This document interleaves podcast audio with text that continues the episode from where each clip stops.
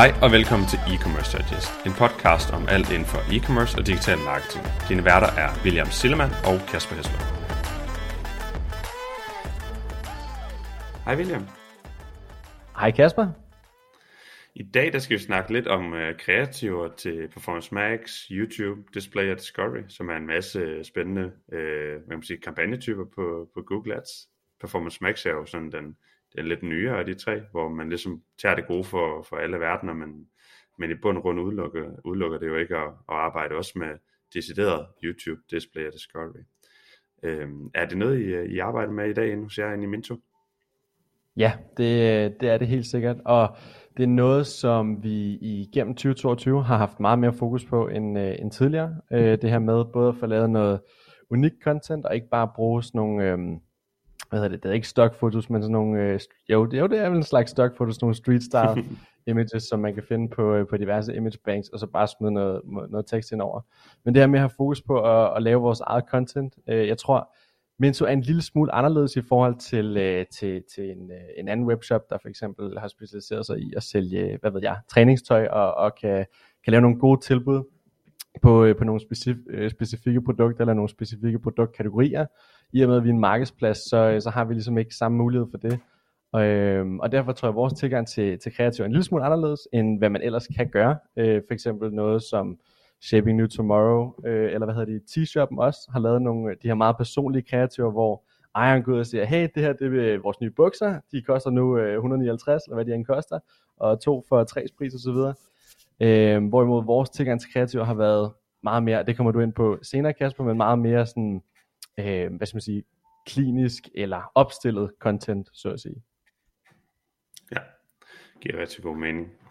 Jamen altså en af de ting, som, som jeg jo tit ser, som giver rigtig god mening, også det vi arbejder med på tværs af vores kunder, øh, uanset om det er os, der laver videoer og billeder for dem, eller om de har nogle interne, der klarer det. Øh, det er jo det her med tidsbestemte kreative eller at bruge urgency.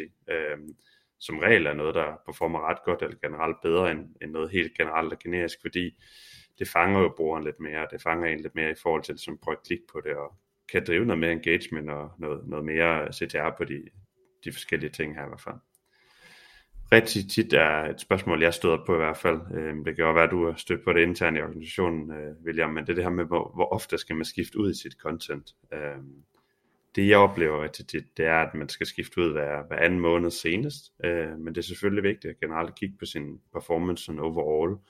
For content kan nogle gange køre længere, andre gange kan det køre kortere. Det kommer jo lidt an på det, hvis det er tidsbestemt, og det er et tilbud, der varer i 14 dage. Så kan du selvfølgelig ikke køre med det i, i to måneder, for det så giver det slet ikke nogen mening.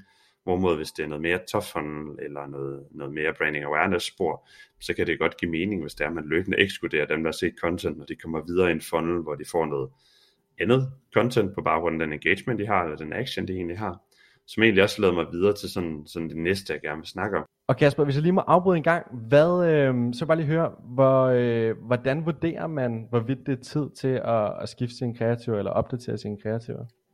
Jamen altså, det er, jo, det er jo super vigtigt at kigge i forhold til, hvordan performancen egentlig er i sin, hvad kan man sige, account eller marketing generelt på, på, på den kampagne, hvor man bruger de her kreativer. Fordi altså en ting, man kan, kan måle på på YouTube Display Discovery, det er sådan noget som frekvens. Og hvis den er rigtig, rigtig, rigtig høj, så vil man ofte opleve, at cost per view eller cost per click på, på en given øh, kreativ jo egentlig vil stige over tid stille og roligt og performe dårligere og dårligere, og for den sags skyld også på ROI eller kommenteringer osv., fordi verdens bedste annonce. Den er bare ikke god 3., 5., 6., 7., 8. gang i forhold til, man måske ser den første eller anden gang. Og så kan man sige, så er det måske lidt aggressivt at sige, at man kan nøjes med at skifte ud hver anden måned, men det kommer meget an på, hvad målet er. For hvis det er noget mere generisk, og det er okay, at man eksponerer en bruger for det flere gange, så er det jo super fint. Men det er igen derfor den her tidsbestemte og urgency-delen i, i kreativen generelt er noget, der kan med til at styre det her. Så når man er oppe i noget, der hedder frekvens 10, 20, 30, så, øh, så er det ved at være tid til at skifte kreativer. Er det det, jeg hørte dig sige? Ah, det er først, når man rammer sådan en frekvens 100. Jeg vil rigtig gerne se den om så 100 gange. Ej, spøg til side.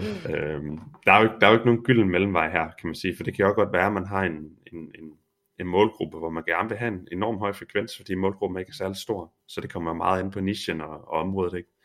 øh, og det kan være, at kunderejsen er lang, så der, der giver det mening at have en rigtig høj frekvens, men jeg, jeg plejer at sige, for for det samme kreative, så plejer jeg så at prøve at sætte nogle caps på YouTube Display Discovery i forhold til, at de ikke skal kunne se den samme annonce 10 gange den samme dag. Altså fordi mm. så en er, at du, du spilder en masse penge, øh, ved min antagelse være, i hvert fald det jeg ofte ser, men, men du vil også opleve, at, at det content du har, det fatiger meget hurtigere, fordi jeg, jeg vil ikke altid kunne huske, at jeg har set en bannerannonce for tre dage siden. Øh, det ved jeg ikke, om du kan i hvert fald. Øh, men men jeg, vil, jeg vil ikke huske tilbage til al bannerannoncering, jeg har set de sidste tre dage, så man kan måske forlænge livstiden af sin content lidt ved at arbejde med, med frekvenscaps, i hvert fald på daglig og ugelig basis, øh, er min tankegang i hvert fald. I forhold til sådan kreativer til, til Performance Max, kan man sige, altså der er jo rigtig meget, man kan, kan arbejde med her. Så rigtig mange, de laver bare noget generisk, og så smider det ind i en, øh, en asset group, og så er det alle produkter, der er her. En ting, rigtig mange de undervurderer, det er jo, det er jo poweren i at, at få lavet en masse hvad kan man sige, øh, specifikt indhold, øh, kreativer til, til de forskellige kategorier, nicher eller brands, man egentlig har på sin hjemmeside, uanset øh, hvad det er, man sælger, så vil det ofte give mening at dele et eller andet i forskellige asset groups. Det betyder ikke, at man skal lave forskellige kampagner, men det vil give rigtig god mening, hvis man sælger møbler, jamen, så skal man have en asset group til sofaer, en asset group til, til bordene, sofabordene, en asset group til lænestol og så videre, fordi det er nogle forskellige billeder, det er nogle forskellige øh, kreativer, man skal bruge til de her forskellige dele.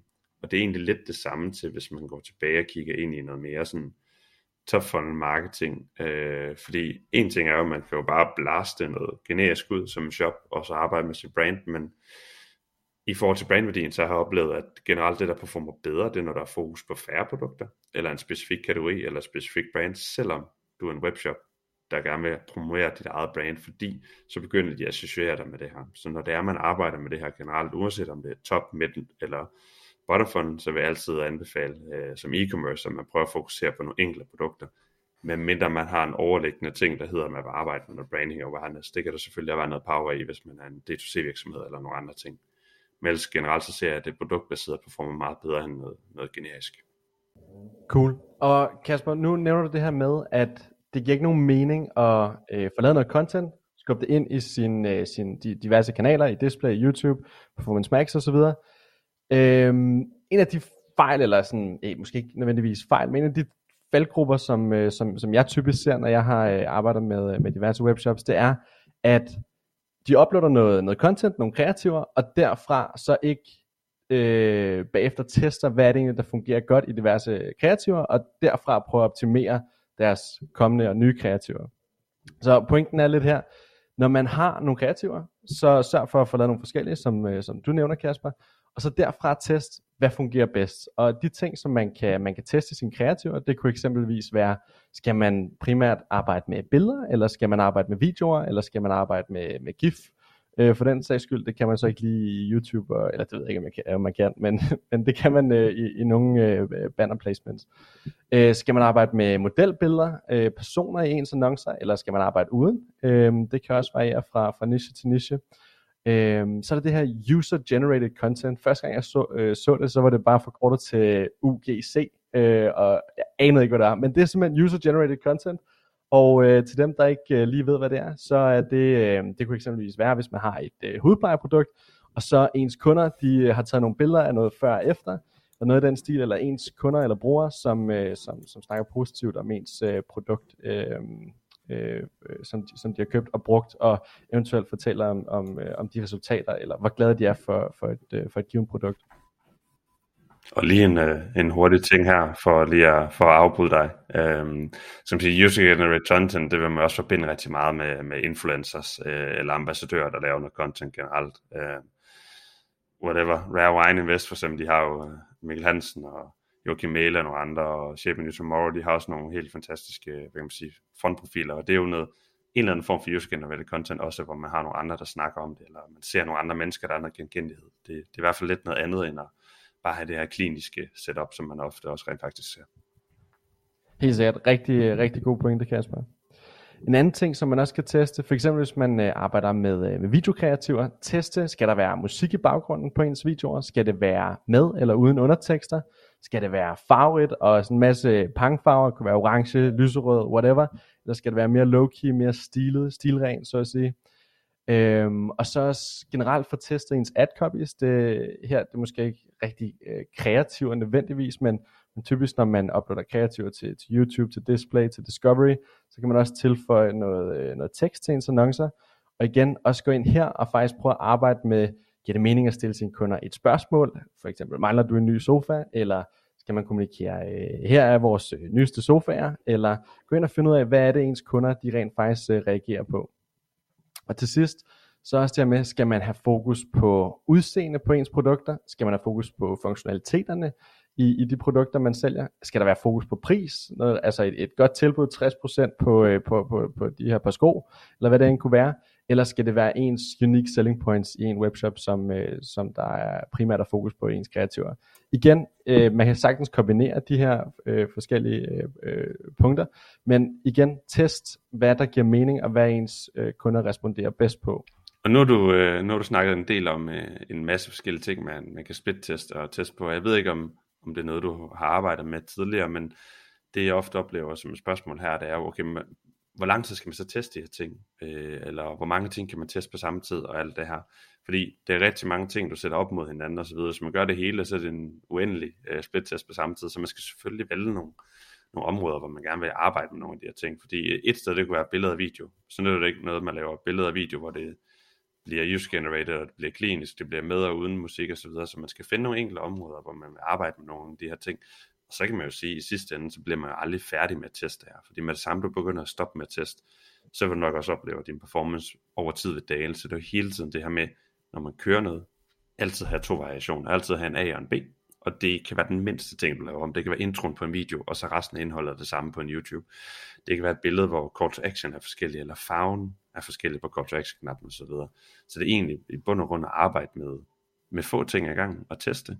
Og så tilbage til det der med, hvor lang tid skal det køre? Det afhænger, synes jeg, enormt meget. Jeg ved ikke, hvad du tænker, William, men, men det, jeg synes, det afhænger enormt meget af, hvad målet er med det, men lige så meget også i forhold til annoncespændet. For hvis man bruger 100 kroner om dagen, så skal man nok køre det lidt længere tid, end hvis man bruger 5.000 om dagen. Ja, øh, meget, meget enig. Virkelig god pointe i forhold til det her med at isolere det, man tester, som rent faktisk kan, kan måle performancen øh, bagefter. Men Kasper, i forhold til det, igen, det, det kommer meget an på, øh, det, det kommer an på så meget, men jeg vil sige, som udgangspunkt, lige så snart man har noget signifikant data i form af enten en masse impressions, hvis det er det, der er målet, eller øh, en, en, øh, en, en del kliks. Altså det nytter ikke noget at vurdere, øh, om, om billede eller video øh, fungerer bedst med, lad os sige, 1000 impressions. Man skal nok op i noget, der ligner 10.000, 20.000, 30.000 impressions, før man burde begynde at drage konklusioner, hvis du spørger mig. Jamen altså, jeg, jeg er utrolig enig her igen og så videre. Man kan jo sagtens tage nogle hurtige konklusioner, så kan der være noget, hvad skal man sige, tilfældighed over det, men i sidste ende er det jo måske underordnet, om man lader en test køre i en måned eller to, eller man har 30.000 eller 25.000 impressions. I sidste ende skal man teste inden for det miljø, man kan, og det er ikke alle, der har mulighed for at smide 10.000, 15.000, 20.000 til, til topfund marketing i måneden, og det er også derfor, at igen, det, det her det er et game, hvor, hvor dataen afgør det, og man kan sige, jo mere spændt man har, jo mere data har man, ergo man kan teste flere ting, og det går hurtigere. Så det er også det her lidt sådan fail fast. Uh, så finde ud af, hvad der ikke virker, og så arbejde mere med det, der faktisk virker. Lige præcis. Og i forhold til det her med at finde ud af, hvilke kreativer skal man arbejde videre med, hvilke kreativer øh, performede bedst, og hvilke skal man tage og prøve at lave en ny AB-split-test øh, på. Og i forhold til det, så, øh, så er der nogle kopier, nogle metrics, som man kan kigge på for at vurdere, hvad, øh, hvad vandt ligesom den her øh, test. Og der er jo sindssygt mange metrics, som, øh, som man, kan, man kan hive fat i, og, og, og der er en masse relevante. Men hvis du spørger mig, så når du tester kreativer op imod hinanden, så de to metrics, som jeg vil have mest fokus på, er CTR, altså klikraten. Hvor mange mennesker, der bliver eksponeret for din annonce, vælger at, at klikke øh, på, på din annonce. Ergo, jo højere CTR, jo mere relevant har annoncen øh, højst sandsynligt været, eller jo mere tiltrækkende har den højst sandsynligt været. Og derudover så conversion rate. Fordi det nytter ikke noget at have en virkelig høj øh, klikrate, hvis du har, hvis du har givet et, øh, et, et falskt promise i din, øh, i din annonce, så nytter det ikke noget, at, at du får en masse besøgende ind, betaler for dem, men at de så ikke konverterer, fordi at du ligesom ikke opfylder de, øh, øh, det, du havde lovet i, din, øh, i dine annoncer. Så kig på, hvordan løfter du din klikrate, og hvordan løfter du din øh, konverteringsrate. Og det kommer jo sådan en rigtig uh, performance marketeer som, som dig, som, som udelukkende tænker på performance. Nej, man kan sige nogle andre ting, man selvfølgelig også skal kigge på. Det er jo sådan noget, øh, hvis det er mere som branding awareness-delen, som, som er interessant, så kan man jo kigge på øh, cost per view, eller hvor lang tid de er engageret i det, fordi så kan det være et KPI, man kan kigge på i forhold til, okay, hvor lang tid fastholder vi den her person, og hvor lang tid fastholder vi dem til at kigge på det content, vi har lavet, inden man sender dem videre i næste skridt i funnelen for eksempel. Så der kan være rigtig mange forskellige KPI'er. Er det performance meget inde i det CTR konverterings graden, øh, eller ROI'en eller ROAS'en, men hvis man kigger mere ind i en branding awareness del, så vil jeg sige mere sådan noget som cost per view, øh, cost per impression, eller per 1000 CPM, og så videre, kigge ligesom på den del, og så se, hvor lang tid de egentlig fastholdes i den video, du ser, fordi det, det er ret nemt at se i, øh, i, i Googles interface på, på de forskellige ting, øh, i hvert fald så snakker YouTube, øh, som er noget af det, jeg er rigtig stor fan af. Øh, så igen i sidste ende, afhænger det jo enormt mange parametre, men, men i 9 ud af 10 tilfælde vil folk ofte fokusere på performance som noget af det første, øh, da, da det er ofte noget af det, man kigger ind i med det samme i hvert fald. Men, men super cool. Jeg tænker egentlig, vi skal prøve at slutte af med, med tre konkrete tips. Øhm, og jeg tænker egentlig bare, at jeg nupper den første her. Vi snakkede lidt om, om user-generated content øh, tidligere, og det er generelt noget, jeg oplever performer gennemsnitligt bedre, både i forhold til CTR, konverteringsgrad, men også i forhold til CPM og referral raten generelt, fordi det er noget, der måske fanger lidt mere. Du bruger en person, som er lidt mere kendt, eller du bruger en, en, en, et miljø, som ikke er så klinisk opstillet, som, som du også selv nævnte lidt før, hvor, hvor det her med bare at have et, øh, et product shot pack, eller en video omkring øh, et produkt, hvor du nærmest bare kører 360 grader, det er ikke lige så øh, hvad kan man sige, øh, tiltalende eller tiltrækkende som en, en unboxing for eksempel af et produkt, som kan være fuldstændig det samme fokus med produktet, ligesom avisproduktet. Punkt nummer to på listen, det er at holde øje med udviklingen i, i ens kreativer. Og her der snakker vi både, som Kasper nævnte helt i starten, det her med at holde øje med ens frekvens, så man undgår diminishing returns. Hold øje med, øh, når ens kreativer har fået, lad os sige, øh, en, en frekvens på 5, 6, 7, 8 stykker, så er det nok tid til at, at, at få ændret og opdateret ens kreativer. Og så handler det om at tage det, der fungerer bedst i sine kreativer. Man har lavet den her test, man har testet to ting mod hinanden, finde ud af, hvad performede bedst, og så derfra tage det kreativ og bygge videre på det med en ny ting, man tester af. Øh, og så hver gang på baggrund af de findings og learnings, man har, har fået, så øh, fortsæt hver anden måned, som Kasper snakker om i, øh, i, i starten af podcasten, så øh, optimere sin kreativ på den måde. Og for bare lige hoppe til det tredje og det sidste punkt her, så en ting, man skal kigge meget ind i også, det her med at vurdere ens kreativer på direkte kopier. Uh, vi kommer ind på det ret meget her til sidst, men men, men generelt er det sådan en ting, hvis man for eksempel kører YouTube og kører brand lift study, så kan man også måle prisen per lifted user, som i sig selv kan være et KPI, som er rigtig interessant at kigge i. Det kan være ROAS, ROI, cost per view osv. Men inden man sætter gang i sin ting, så skal man jo sætte en målsætning omkring, hvad det er, man gerne vil opnå, og man er villig til at give for at opnå det mål, man egentlig har. Gør man ikke det, så er det umuligt at testing eller split testing og finde frem til, hvad der egentlig fungerer godt eller skidt. Tak fordi du lyttede med til dagens episode. Vi håber, du kunne bruge nogle af dagens takeaways. Som altid sætter vi stor pris på en ærlig rating på diverse streamingtjenester. Og du er altid velkommen til at skrive til os, hvis der er nogle emner, vi skal komme omkring, eller gæster, du synes, vi skal invitere med i studiet.